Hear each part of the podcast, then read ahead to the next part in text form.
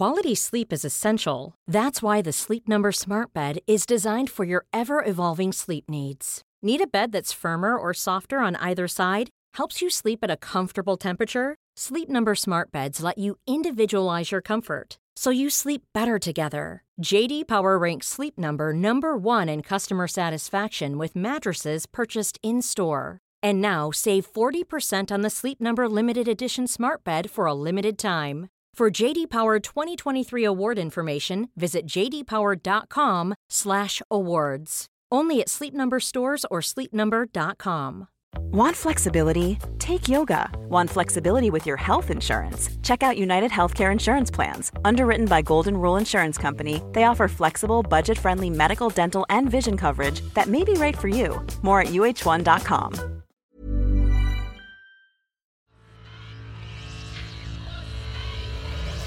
I'm Ido Vock in Berlin.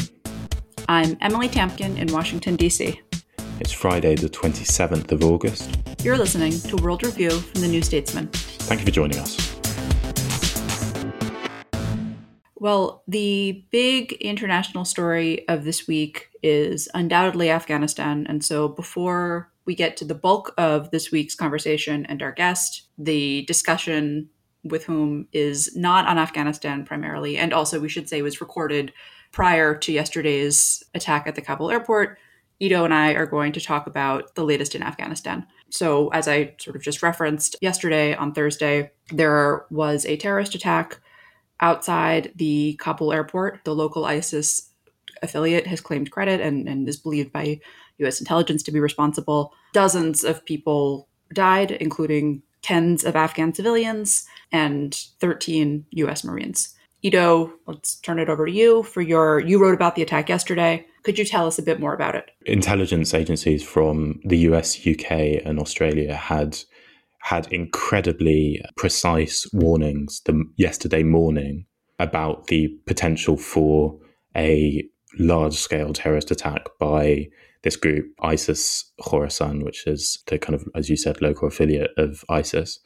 They knew when it was going to happen. A UK minister, a British minister, went on the morning broadcast round and said he had been given lines to take if the attack happened while he was doing the broadcast round. And in the event, it happened a few few hours later but it happened pretty much as expected. Where the intelligence agencies said it would it would happen in the manner that that they said it would, which is really quite a, quite an impressive feat of intelligence gathering. But obviously, many many Afghans did not heed the warnings to stay away from the airport, and so they were crowding the airport just as they have been for the past few days, hoping to get a seat on on a flight out, which now is uh, is looking very very unlikely because the evacuation operation from the US and, and, and, UK and others is winding down, and from many countries has, has already wound down. We have a very good explainer out on the website today by Shiraz Maher about ISK and their, their relationship to, to the Taliban. So, what, what is most interesting in that piece is that Shiraz highlights that ISIS K and the Taliban are very strongly opposed. So it was not in the Taliban's interest to allow this terrorist attack to, to happen and to kill US troops and Afghan civilians and, and disrupt the proceeding, the, the, the evacuation operations before the evacuation deadline. Because I, ISIS K and the Taliban are opposed and, and pretty much at war and have fought in battle against each other, ISIS K was able to essentially outsmart outsmart the Taliban and conduct this this terrorist attack. Obviously, this in the immediate term kind of uh, highlights that the Taliban is not able to secure Kabul, is not able to adequately provide security to to the airport in accordance with the agreement signed between the US and the Taliban, the withdrawal agreement. But it also highlights one of the most persistent fears about Taliban rule, which has its origins in the last time the Taliban ruled the country from 1996 to 2001, when Osama bin Laden and Al Qaeda were given safe haven in Afghanistan and essentially conducted uh, conducted their operations from from there, including planning for the 9/11 attacks. And although Al Qaeda and the Taliban at the time were essentially uh, pretty friendly, and sort of Mullah Omar was was known to be pretty sympathetic to at least hosting Al Qaeda, even and Osama bin Laden, even if he didn't, they weren't always ideologically completely aligned. And this time, ISIS K and the Taliban are viscerally opposed and and have different interests and different objectives. This fear from Western governments that essentially Afghanistan is going to have a bunch of ungoverned spaces where groups like ISIS K can sort of build up their operations, build you know training camps, attract recruits from from all over the place to train for terrorism and and all these kinds of operations. That this attack really highlights that fear, and this is this is so early in the game in events. It's before the withdrawal has has completed that that's really the fear going out. I think beyond the sort of more more immediate consequences with the US and on the withdrawal if operation and obviously on, on local Afghans too. Yeah, there. I mean, I think there are a few things on the on the U.S. side. Firstly, I, I misspoke. It, it, was 13 U.S. service members, the majority of whom were Marines, not 13 Marines. Um, second of all, I, I completely agree with you that I think that the part of the tragedy of this is that intelligence knew that this was coming, right? So actually, yesterday, Ido and I were talking about the dispute between other G7 leaders and Biden about the August 31st withdrawal. Other G7 leaders wanted more time to get out. Biden said, no, it has to be the 31st. The reason he, part of the reason that he said it has to be the 31st is that he had quite publicly said that they believed that a terrorist attack was coming, right? And that being at the airport, that, that the longer that they were at the airport, they being uh, Americans and other foreigners and Afghans, the greater the, the, the with every day the likelihood of an attack increased. I would also note that the response to this in the United States yesterday, I would describe as bone chilling, right? Like, and to me, demonstrated that the United States, well, let me put it this way. You had Senator Lindsey Graham say that the retaking of Bagram would put our military at risk, but I think those involved in the operation would gladly accept that risk because it would restore our nation, our, our honor as a nation, and save lives. You had on, on, you know, the news station CNN, Jake Tapper had on former ambassador to Afghanistan, Ryan Crocker, and Ryan Crocker was asked, you know, what what do you say to those who say that this shows that enough lives have been lost and, and that we should come home? And the former ambassador said, yeah, that's one way to end a war, surrender. It was just extremely militaristic and kind of flag waving and suggested to me that we have not learned very much in the two decades since we got into Afghanistan. I would also note that Biden's address to the nation, which was a sort of a mashup of both legitimate reasons and kind of reasonings for why this happened did not did you know did not backpedal on the withdrawal or or given any indication that it would be you know delayed or extended. And i would also say that he vowed to get revenge on on those who did this the place and time of our choosing i think he said. And i think that we should expect the united states to work with the taliban in achieving that goal. Why do I say this? First of all, it has happened before, right? The US was already, even while they were fighting a war against each other, working with the Taliban to fight ISIS K or, or helping the Taliban fight ISIS K. Second of all, apparently they've been sharing intelligence to prevent attacks that it's came out that the Taliban has has helped prevent other ISIS K attacks. So you're now in this surreal situation where although the US was just fighting a war with the Taliban for 20 years, I think we're, you know, we're now in the timeline. We could very easily see the US provide support to the Taliban to fight ISIS K. Wouldn't that be a, a sight to see the, the Taliban as an ally in the fight against international terrorism? We are well and truly um, down the rabbit hole. Through the looking glass, indeed. Right, um, exactly. Just on just on your point about Biden, I've seen some sort of more dovish commentators say that typically the way previous US administrations used to respond to terror attacks was to be sort of goaded into military action that basically they, they couldn't win. This is the argument. I've seen some more dovish commentators be quite positive about Biden's response because he, he didn't commit to staying longer, to you know reversing the withdrawal or, anything. He said we're going to stick to the current timetable. We're going to be out by the by the thirty first. Obviously, he said he'd respond, but it, that that didn't come with a sort of you know reversal of the policy or anything, which is quite an interesting shift, and and said probably right whether you agree with it or not, certainly different from what came before. Which I think is part of the reason that there was this kind of this this very intense response from let's call it some in the in you know the Washington establishment, be it politicians or pundits or former national security officials or, or you know career national security officials. It is a different response, and I think we will see whether it's better or worse. But I think it was it was interesting to me that that his response was so stark in how different it was, right? And also that the instinct of so many was still like that day to, you know, we have to go back in and we have to retake Bagram Air Base. And it was just, it, you, I mean, to me, it was, I was 11 in 2001, right? So to me, it was clarifying because you kind of see, oh, this is how, you know, this is how we get into get into this in the first place.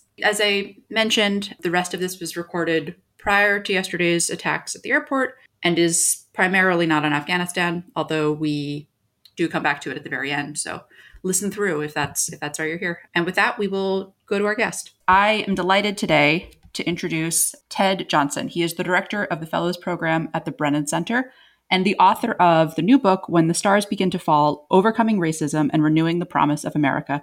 Ted, thank you so much for being with us today. Thank you. Thanks for having me.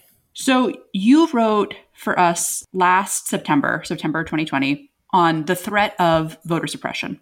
So, obviously, that was ahead of the 2020 election. We are almost a year later. For those who have not been following the story of voting rights and voter suppression in the United States, can you tell our listeners what's been happening in the last year? What we've seen leading up to the election and certainly post election are a range of states putting forward and passing new laws that complicate the access to the ballot for particular groups of folks. Uh, not just passing laws, but also executives, mayors, governors, regulating access to the ballot in hopes, frankly, of shaping the electorate in a way that would be more favorable. We're to, seeing to their part. Many of these new laws and regulations being put into place are in states with Republican gubernatorial and congressional leadership or state assembly leadership and often in states that are purple, you know, hotly contested between Democrats and Republicans, or where the fear of demographic change forecasts that the state will soon be purple, and they're trying to sort of head that that change off at the pass. So this is frankly very connected to American history since the inception of our country, and certainly throughout our entire existence. We have had the parties trying to shape the electorate such that some people can vote and others either are excluded entirely or their path to the to the ballot is complicated. This is more of the same and it's not just at the state level but now we have the federal level both at the executive, legislative and judicial branches weighing in on this question of, of voting rights, voter fraud and the, the proper way to conduct legitimate elections. Yeah, so I and I want to get more into both the history of this and where we go from here, but I sort of see this as a continuation not just of America's deeply racist history, but but specifically of the 2020 election, right? Where Donald Trump tried to discredit the election before it happened. While it was happening, you had a mob storm the Capitol to stop the certification of the election. And and and what were they stopping the certification of, right? It was states where mail-in votes had come in later or where votes from cities had been counted later, right? Where uh, and, and, I think we can just say it that it was cities with high concentrations of black voters that they were physically trying to overturn that, right? That didn't work. And so now you say, well, okay, if we couldn't change the outcome of the election after, we will change the rules of the game beforehand to stop who gets to basically to stop the votes before they're cast. Is that like too conspiratorial of me to see it as as a continuation of the 2020 election and of January 6th? Not at all. Not at all. This is when folks don't get the election outcomes that they want, and particularly those that are behaving in a liberal, undemocratic ways, which frankly seems to be clustered a bit on in the Republican Party, then they just seek to invalidate the election. We have had a conversation in this country, a long-standing one, about the merits of direct democracy and the merits of sort of representative democracy. But at every turn, we have erred on the side of representative democracy. That is filtering the votes of the people, the voice of the people, through electoral bodies or representative bodies. And what we're seeing now is, uh, in fact, we saw, I think it was Senator from from Utah, uh, Mike Lee, I think it was, who said, "Look, we're not a democracy; we're a republic." So if if the elected representatives decide to change the outcome of an election this is true to our republic because we have always allowed rep- elected people, electors, or folks in state assemblies, Congress, et cetera, have the final say on who wins elections. And so this is, you know, whether we either believe in universal suffrage, or we don't, but the events of uh, November 2020 and the presidential election between that date and January 6th, it is a, a conversation about who are the legitimate participants in our democracy and what are legitimate outcomes when the people's voice is, is expressed in a way that those with power don't appreciate. In practical terms, what do these restrictions look like? And I suppose an extension to that is people like Ross Douthat. I've heard him make the argument that the supposed voter restrictions that are being put in place by Republican states are merely turning the clock back to how voting rights were before COVID. So they're not some kind of unprecedented assault on voting rights, but they're just rescinding, whether right or wrong, they're just rescinding the additional facilitation of voting that was put in place because of the pandemic. How do you evaluate that argument? There's two pieces, uh, there are multiple pieces, but here, here's two of them. The first is, in practical terms, these laws do things like change the form of acceptable ID that allow people to cast their vote. It changes the ways and the timeframes that people can register to vote prior to participating in an election. It changes the polling locations of elections. It changes people's status to participate if based on how many times they voted in the previous four, five, six years. And so voter suppression, these things basically play with the rules of how to become eligible to vote and then how to participate in the election, and then how to have your vote counted. And by screwing with the regulations or, or the laws that govern these things, you're you are able to shape the electorate such that those who are more likely to support your party have an easier go of it than those who are unlikely to support your party. For example, in the state of Texas, a personal ID is uh, required to participate in the election. One type of acceptable ID is a gun license. One type of unacceptable government ID is the sort issued by the University of Texas system. So 80% of people who have gun licenses in Texas are older and white. And two thirds of the young people of color in the state of Texas have university IDs as their primary form of ID. So by accepting the gun license, but not accepting the university student ID, you are basically tilting the electorate in favor of older white voters and away from younger people of color. The former are more likely to vote Republican, the latter are more likely to vote for Democrats. On the other end of this, some may say, well, what's the big deal about showing voter ID? Or what's the big deal about having to register to vote? Or what's the big deal about having to comply with a certain set of standards to ensure the security of the vote or that people who are voting are, are who they say they are? The issue is that if the rules change after every election, then people are trying to hit a moving target just to participate in our democracy. So it's not the rules per se that are bad, even though, as I've just described, some of them absolutely do have racially disparate impacts. The problem is the ever moving target of how to qualify to participate in a democracy should not be the standard. And this is what's happening by making it difficult from an administrative standpoint to um, be eligible to participate in, in our elections. That is the thing that many voting rights advocates are are uh, protesting against, and not just that there are requirements to participate. In terms of the actual effect that this might have on elections, do we have any idea of if if these rules had been in place, say at the last presidential election, would they have been enough to swing crucial states or, and, and perhaps therefore the election? Or is it kind of more of a moral point, as you've uh, quite starkly pointed out, but in terms of actually affecting the results of an election, it might not have a, a very widespread impact. This is a good question. And I think the evidence is sort of up in the air. If we're thinking specifically about presidential elections, there's one set of answers that may not pertain to if we're thinking about mayoral elections or even congressional elections because of the, the smaller uh, number of voters that participate in those. And so, you know, smaller number, a smaller electorate means that the margins can flip flip results. Here, here's the big issue though. Because of voter mobilization efforts, particularly in Black America, every time these legislative bodies or these executives push forward laws that complicate access to the polls for Black voters, there is a grassroots movement to educate black voters on what the new rules are so that the new voter suppression laws and, and regulations that are passed aren't as effective uh, as they otherwise would be. And then what we see is high, relatively high black turnout. And people say, well, see, I told you voter suppression isn't real because if it was, these black folks wouldn't have been able to participate. And the answer in many cases, especially in 2020, is wrong.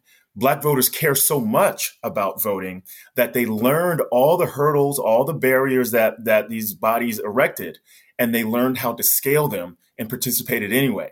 So just because the spirit, the energy, the enthusiasm of Black voters overcame the voter suppression laws and hurdles that were put in their place doesn't mean those laws weren't intended to suppress votes. It just means they weren't as successful. They they they weren't as committed to the cause or or, or effective in its outcome as black folks were to participate. So whether or not voter suppression works is largely a function of a community's ability to educate its voters on the process of participating and then getting those folks to the polls on election day. And we have seen in, in both cases where sometimes people are so discouraged from these new laws that are put in place that they just stay home. And we've seen where some people are so angered or mobilized by the fact that someone's trying to take their voice away that they'll stand in line for eight hours just to cast their ballot to, to show the, the government that their voice will not be, be robbed. I think it's important to note here before we dive into what is and is not being done to counter these laws, that part of the reason that state governments are able to pass these laws is because of what happened to the Voting Rights Act. So, could you sort of put this into the broader US historical context um, and why the 2013 gutting of the Voting Rights Act was so damning for voting rights in America? Yeah, absolutely. So we know that in 1965, the United States passed the, the Voting Rights Act of 65. And what this basically does is for the millions of disenfranchised black folks that lived in the South in particular, they were now given access to the franchise. They were now able to able to participate in elections. And in this Voting Rights Act, there are five sections of it, and it lays out all the things that need to happen to not only enfranchise these folks, but ensure that when states try to maneuver around the law to remove these people from the electorate, that they have a lot of hurdles to clear in order to do so. One of the most effective tools in the Voting Rights Act of 65 was this, this pre-clearance requirement for states or districts that had a history of racial discrimination when it comes to voting before they implemented any changes to, to voting laws or voting regulations in their state or their district they had to ask the federal government to clear these changes. And the federal government would look at these changes to see if there was a racially disparate impact that may result from these changes. What the Supreme Court did in 2013 in the Shelby County v. Holder case was say that the formula to determine which districts, which states had to submit to preclearance was outdated and no longer valid. And so it doesn't actually say that preclearance isn't needed. It just says the formula to determine who needs to ask for preclearance is no good. And what we see immediately after this holding is that a number of states and a number of places that would have otherwise had to ask for preclearance started implementing voting laws within the hours after the Supreme Court's ruling comes down. And it's not stopped. The, in the nearly a decade since, hundreds of laws across the country have been passed that would have other probably have would, would have been struck down if preclearance was required. So now we're at this place where the Supreme Court says we're not saying preclearance isn't constitutional. We are saying that the formula needs updating. And what the Democrats have just done just this past week is pass the John Lewis Voting Rights Act, which, among other things, provides a new formula, just as the Supreme Court asked, to determine preclearance. And it passed the House, but on a strictly party line vote where every Republican voted against this. Just a decade ago, uh, a decade and a half ago, under Republican President George Bush, the Senate voted 98 to 0 to reauthorize the Voting Rights Act of 1965. And here we are a decade and a half later, and not a single Republican in the House will take the steps necessary to up to update the the preclearance formula so that the Voting Rights Act can can uh, regain the power that it lost in, in 2013. Not only that, but now other sections of the Voting Rights Act are under attack. Section two was just visited by the Supreme Court in this past term. And Section two, basically, what was happening is uh, if laws are passed that aren't intentionally racially discriminatory, but have the effect of being racially discriminatory, then those would be uh, could, could be challenged under the Voting Rights Act. The Supreme Court said not so fast that states have the right to set laws and if those things have racially disparate outcomes but without the the, the mens rea of racism without the sort of the mental component of it then these laws are permissible so the se- section 2 has been weakened in the last uh, supreme court term alongside section 4 and 5 from from several years ago this is where we are with voting rights in the United States. And the remedy should be through Congress.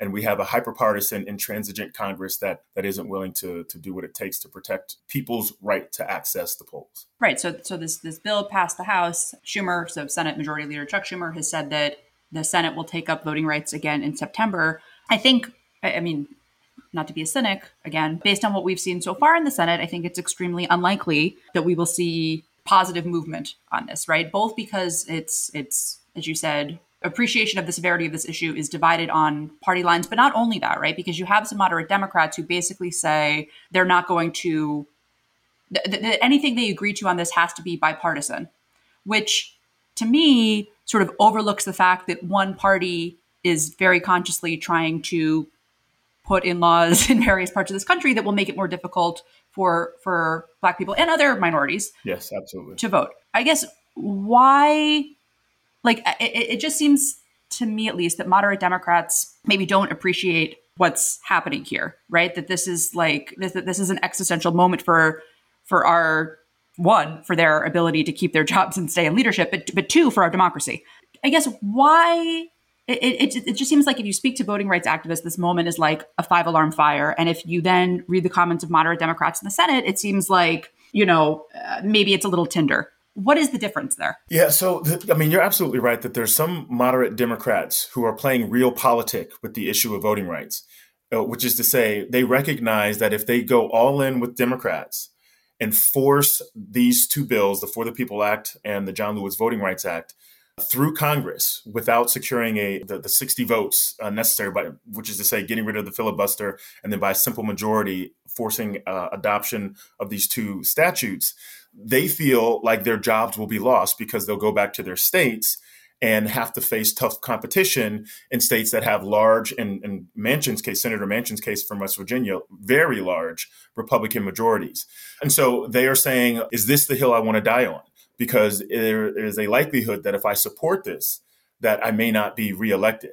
And so this is a concern, of course, that every senator has, every elected official has, with whether decisions they make will put their jobs at, jeopardy, at a risk in, in jeopardy. But on a question like voting rights, maybe losing your job is worth ex- the extension of voting rights to other people. Keeping your job and then complicating access to democracy doesn't sound like a winning proposition for either of the public or f- for you unless you're only concerned about your self-interest and, and not about the well-being of the country. Also like what is the point of you? You know what i mean? Like what is the point of you having this job if you're not going to use sure. it? Like is it just for you to have a job? Is that what is that what we're doing here? You know it, the, the, truth is that even though the vast majority of senators are, are millionaires this is the best job that they will ever have in their life. And so it's not about money you know, it's not about uh, necessarily climbing the ladder. It's about giving up a level of status in our society and proximity to power that some of them will be willing to cash in principles in order to hold on to this seat. And this isn't a partisan comment. This is uh, this is both both parties have these kinds of folks there. And if we're talking about the tax rate maybe that's okay. If we're talking about, you know, whether the Department of Defense gets 750 billion or 740 billion, maybe that's okay. But if we're talking about whether you are going to be a protector of voting rights in a nation with our history and whether or not you support the strengthening of our democratic institutions and processes, that should be a no-brainer. That shouldn't be a place for compromise. And while we can disagree on the best way to increase voter participation in the country, the basic fact that laws that are put in place that have the effect of discriminating against some groups along the color line, that should not be an acceptable compromise that any elected official should be w- willing to make and hold on to their office. And unfortunately, that's where we are in, uh, in America today. How has the federal government and Joe Biden's administration responded to this push to restrict voting rights in red states? Is it enough? Will it be enough to counter to counter this wave of legislation? Is enough being done, or are, is, are these laws just going to sail through and be in place for, for the next election? So I think one, I think rhetorically they're raising the stakes. They're calling this Jim Crow 2.0, uh, you know, reminiscent of a very ugly, brutal, violent, explicit denial of of uh, people's voting rights, and saying that this is basically a, a legislative or administrative equivalent of of that. I think I, I know that uh, lawsuits have been filed against actors in different states, against you know challenging state law in, in federal court, et cetera. Some of these have been successful and have caused states to roll roll these statutes or, or regulations back. But it, to the question of whether enough is being done, two complications here. One is that the United States basically allows the individual states to determine how they will conduct elections. There are some requirements like you have to be 18, that's federally mandated. You can't discriminate on the basis of race or sex, that's federal that's constitutionally mandated. But beyond these big sort of sweeping declarations, states have a lot of latitude to do what they like. And for the federal government to challenge a state on these provisions it basically has to show that it's in violation of one of these constitutional principles, that it's racially discriminatory or, or discriminates on the basis of, of, sex, for example. And that's a high, high bar to clear, and it's a slow process. So while these challenges to state laws are happening, and while the parties are trying to, you know, uh, pull together their resources to challenge those folks and get them out of office to ensure you have sort of pro democracy people in place, the Biden administration is sounding the alarm in its rhetoric and I think the thing that a lot of progressives want to see happen, that they believe this Democratic Congress should do, is to eradicate the filibuster and eradicate this basically de facto requirement that 60 senators have to agree to something before it can pass, and instead just have a simple majority of senators agree to something in order for, for it to pass. Biden is very reticent to do so because he feels like it will exacerbate the partisan bickering that's already happening, and that if the Democrats do that this time, when the Republicans regain control of the Congress, whenever that is, that now they have this tool at their disposal and the thing that protects minority rights some you know works both ways just as the thing that allows majorities to prevail can work both ways. So whether or not biden is doing all that you know his administration can do to advance voting rights i think they're doing everything that's practical to do and uh, and are resisting the urge or, and, and resisting the calls to be bolder and and perhaps a, a little bit more less risk averse in some of the strategies that they're employing to, to protect people's access to the ballot. The biggest thing, though, is that they are calling on grassroots organizations, activists, et cetera, to step up their efforts to educate folks on how they can participate in democracy wherever it is where, wherever it is they live so that as these new barriers are erected, that people are able to, to surmount them and, and cast votes anyway. We're going to speak more about the filibuster when we get to our listener question. But before we do, I wanted to ask you you had an interesting thread on twitter.com about the question of whether the Democratic Party takes black voters for granted. And I wanted to give you a moment to expound on that now on our podcast. Look, since the beginning of Black Americans access to the ballot in, in our country, which really begins 1867 ish or so, but is, is constitutionally granted in the when the 15th Amendment passes in 1870. Black voters have always voted for the party that was in favor of civil rights protections from the federal government and against the party that was basically anti civil rights or the party that allowed those in the minority to have their rights sort of run roughshod over. And our voting behavior since 1870, 200 and, or 150 years now, has basically followed this pattern where 90% of black voters vote for one party because that party is seen as the pro civil rights party and against the party that is seen as the anti civil rights party, or at best, sort of the status quo on civil rights. What this means is that in every congressional, presidential, most gubernatorial elections, that black voters are presented with two parties and the decision there is actually isn't very much of a decision because civil rights is always the issue that trumps everything else. National security energy education healthcare all of these things are second to black voters to the question of civil rights protections. This results in a democratic party who knows that black voters are going to support them because the republican party and, and its platform is does not stress the importance of civil rights protections and so the Democratic Party doesn't need to work to win black voters because there's no real viable option in a two party system such as, as we have here. And this results in what Professor Paul Frymer calls electoral capture, where black voters are now captured in a party because it's the only viable option. But here is what the Democratic Party has come to recognize, certainly over the last couple of decades, is that while black voters may not exit to the Republican Party, if the Democratic Party isn't responsive to its policy demands, black voters do have the option of exiting the thing altogether, which is to say, choosing not to participate in elections. And that hurts Democrats far more than it hurts Republicans because Republicans don't win black voters. At best, in these days, they're getting, you know, one in 11, one in 12 black voters. So this is a problem for not just for black voters, but for our democracy to have one party who needs you but doesn't have to work to win you and the other party that isn't not only isn't trying to win your vote but is is sort of working with policies that that will actively hurt your sort of day-to-day life and this leads to, uh, again to capture what the democratic party has learned is that the question is about mobilization uh, can we get black voters to the poll by inspiring them by engaging them by being responsive to their policy demands and not just by suggesting that we're the only game in town, so either vote for us or allow you know Jim Crow to return. That is not a winning proposition. You know, it's, it's either us or hell or the highway or, or, or my way. That doesn't get people to the polls. But when you have our democracy at risk, and and of course, Black folks are sort of the canary in the coal mine here then that coupled with the recognition through you know running black candidates uh, that you'll have some voice in the room where decisions are made has proven uh, certainly since obama to be an effective uh, democratic approach to getting black voters to, to the polls but it doesn't address the question the question of electoral capture that i think is a, really problematic for american democracy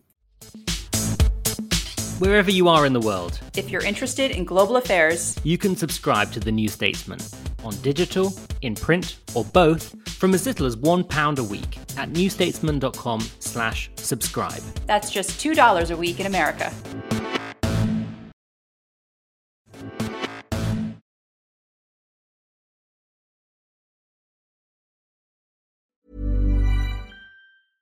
Quality sleep is essential. That's why the Sleep Number Smart Bed is designed for your ever-evolving sleep needs. Need a bed that's firmer or softer on either side? Helps you sleep at a comfortable temperature? Sleep Number Smart Beds let you individualize your comfort so you sleep better together. JD Power ranks Sleep Number number 1 in customer satisfaction with mattresses purchased in-store. And now save 40% on the Sleep Number limited edition Smart Bed for a limited time. For JD Power 2023 award information, visit jdpower.com/awards. Only at Sleep Number stores or sleepnumber.com. Want flexibility? Take yoga. Want flexibility with your health insurance? Check out United Healthcare Insurance Plans. Underwritten by Golden Rule Insurance Company, they offer flexible, budget-friendly medical, dental, and vision coverage that may be right for you. More at uh1.com. Trust in politics is broken. So, can we get UK politics working again? That was the last time we were happy. 2012. I'm Beth Rigby, Sky's political editor. Join me every week with Labour's Jess Phillips and Conservative peer Ruth Davidson for some electoral dysfunction. This idea of nuance is completely left politics. Yeah. Together, we'll focus on the policies that could deliver political satisfaction. Follow electoral dysfunction wherever you get your podcasts.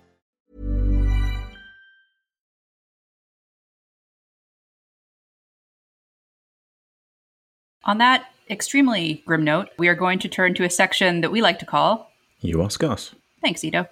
Our listener question from an anonymous listener is goes back to what you were saying earlier, Ted. It's should Democrats abolish the filibuster knowing Republicans could retake the Senate in 2022 or 2024? Yeah, so there's a couple of answers to this. One is the political answer. That is, is it politically advantageous from from a, from an election standpoint? Maybe electoral is the better word here. Is there an electoral advantage or disadvantage penalty for the Democrats to eradicate the filibuster now?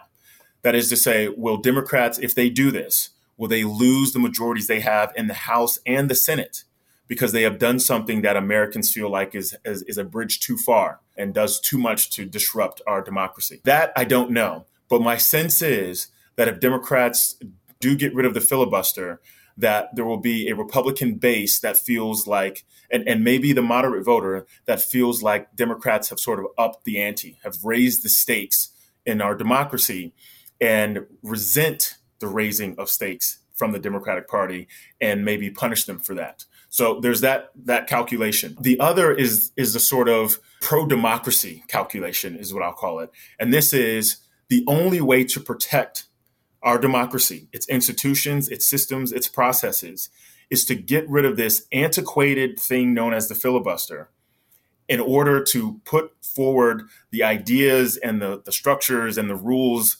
necessary to ensure our democracy is stable, secure, and resilient to undemocratic appeals.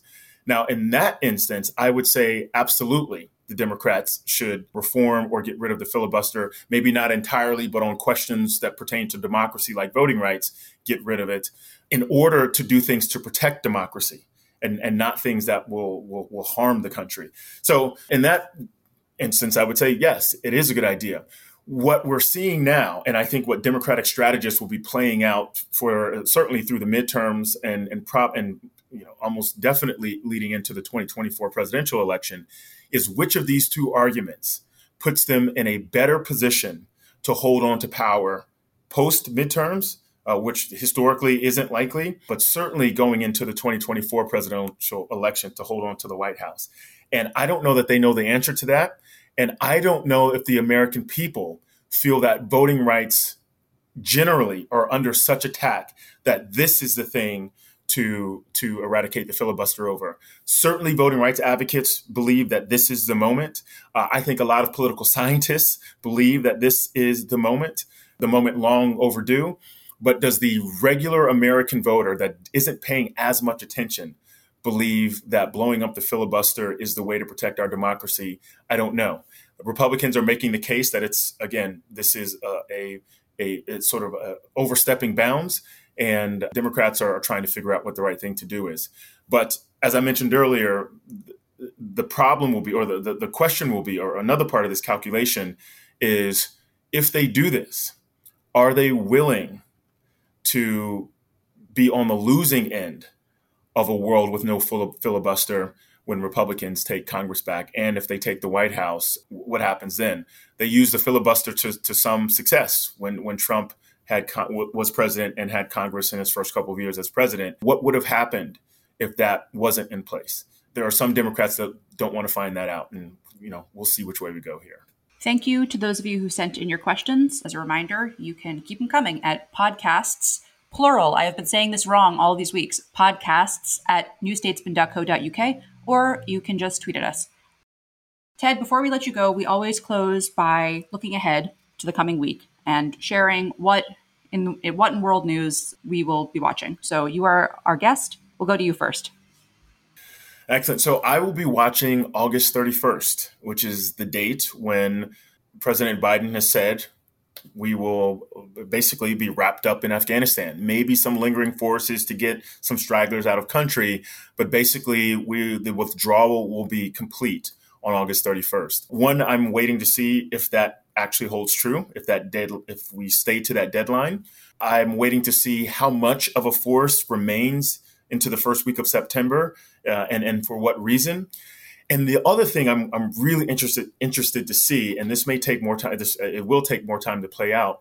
But but if this withdrawal is a change in American foreign policy that either explicitly a century ago or more implicitly in recent years suggests that we are governed by the idea that our military is here to make the world safe for democracy, that our diplomatic efforts are here to make the world safe for democracy.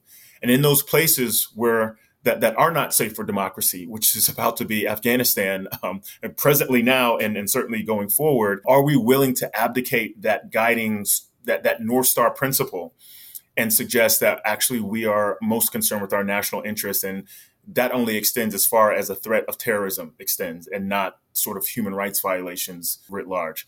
I think this is a monumental decision for the Biden administration, but it's a it's a moment of reflection for a nation that has prided itself on the extension of democracy and now maybe believing that that job is a bit too hard and requires more resources and more political will than we have to give. And Ido, what will you be watching? Yeah, I'd be remiss if I didn't say also Afghanistan. There's obviously the, the withdrawal, so we'll wait to see whether, as Ted said, that deadline holds. But I'll also, in particular, be watching for signs of how the Taliban actually choose to govern because their spokespeople, their spokesmen have been quite vocal in sort of suggesting that the Taliban have changed, that they're not about to impose the same version of absolute barbarism that they imposed during their first stretch in power from 1996 to 2001, where they conducted public executions, amputations, banned listening to music.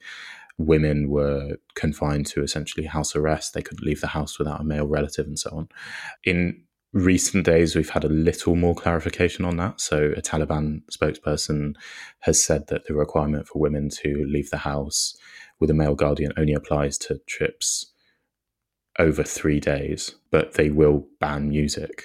So, to what extent this is kind of propaganda, and to what extent the Taliban have really changed, will I think be quite a interesting, but probably more likely horrifying theme in international politics for the week ahead. What will you be looking forward to, Emily? You know, I think right now the United States and its allies and partners are in this place where Biden is saying this hasn't affected our credibility at all.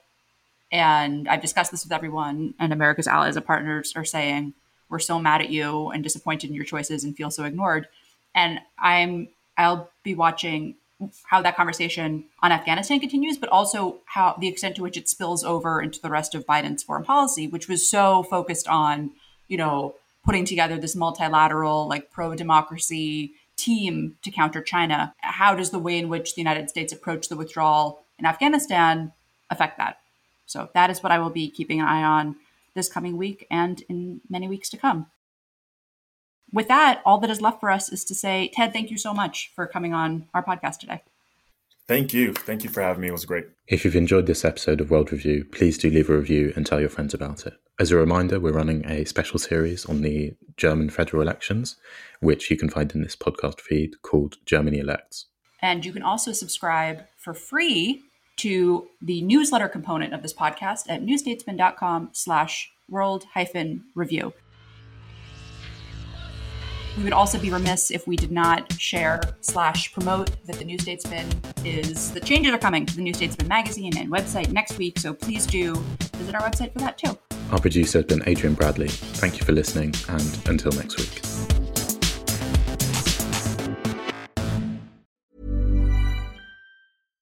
Flexibility is great. That's why there's yoga. Flexibility for your insurance coverage is great too. That's why there's United Healthcare Insurance Plans. Underwritten by Golden Rule Insurance Company, United Healthcare Insurance Plans offer flexible, budget friendly coverage for medical, vision, dental, and more. One of these plans may be right for you if you're, say, between jobs, coming off your parents' plan, turning a side hustle into a full hustle, or even missed open enrollment. Want more flexibility? Find out more about United Healthcare Insurance Plans at uh1.com. Summer's just around the corner, so give your body the care it deserves with Osea's best selling Undaria Algae Body Oil. Created by infusing Undaria seaweed in barrels of botanical oils, it leaves skin silky soft and glowing. Plus, it's clinically proven to improve elasticity and deeply moisturize without feeling greasy. It's safe, clean, vegan skincare. Get 10% off your first order at OseaMalibu.com with code GLOW, plus free shipping on orders over $60.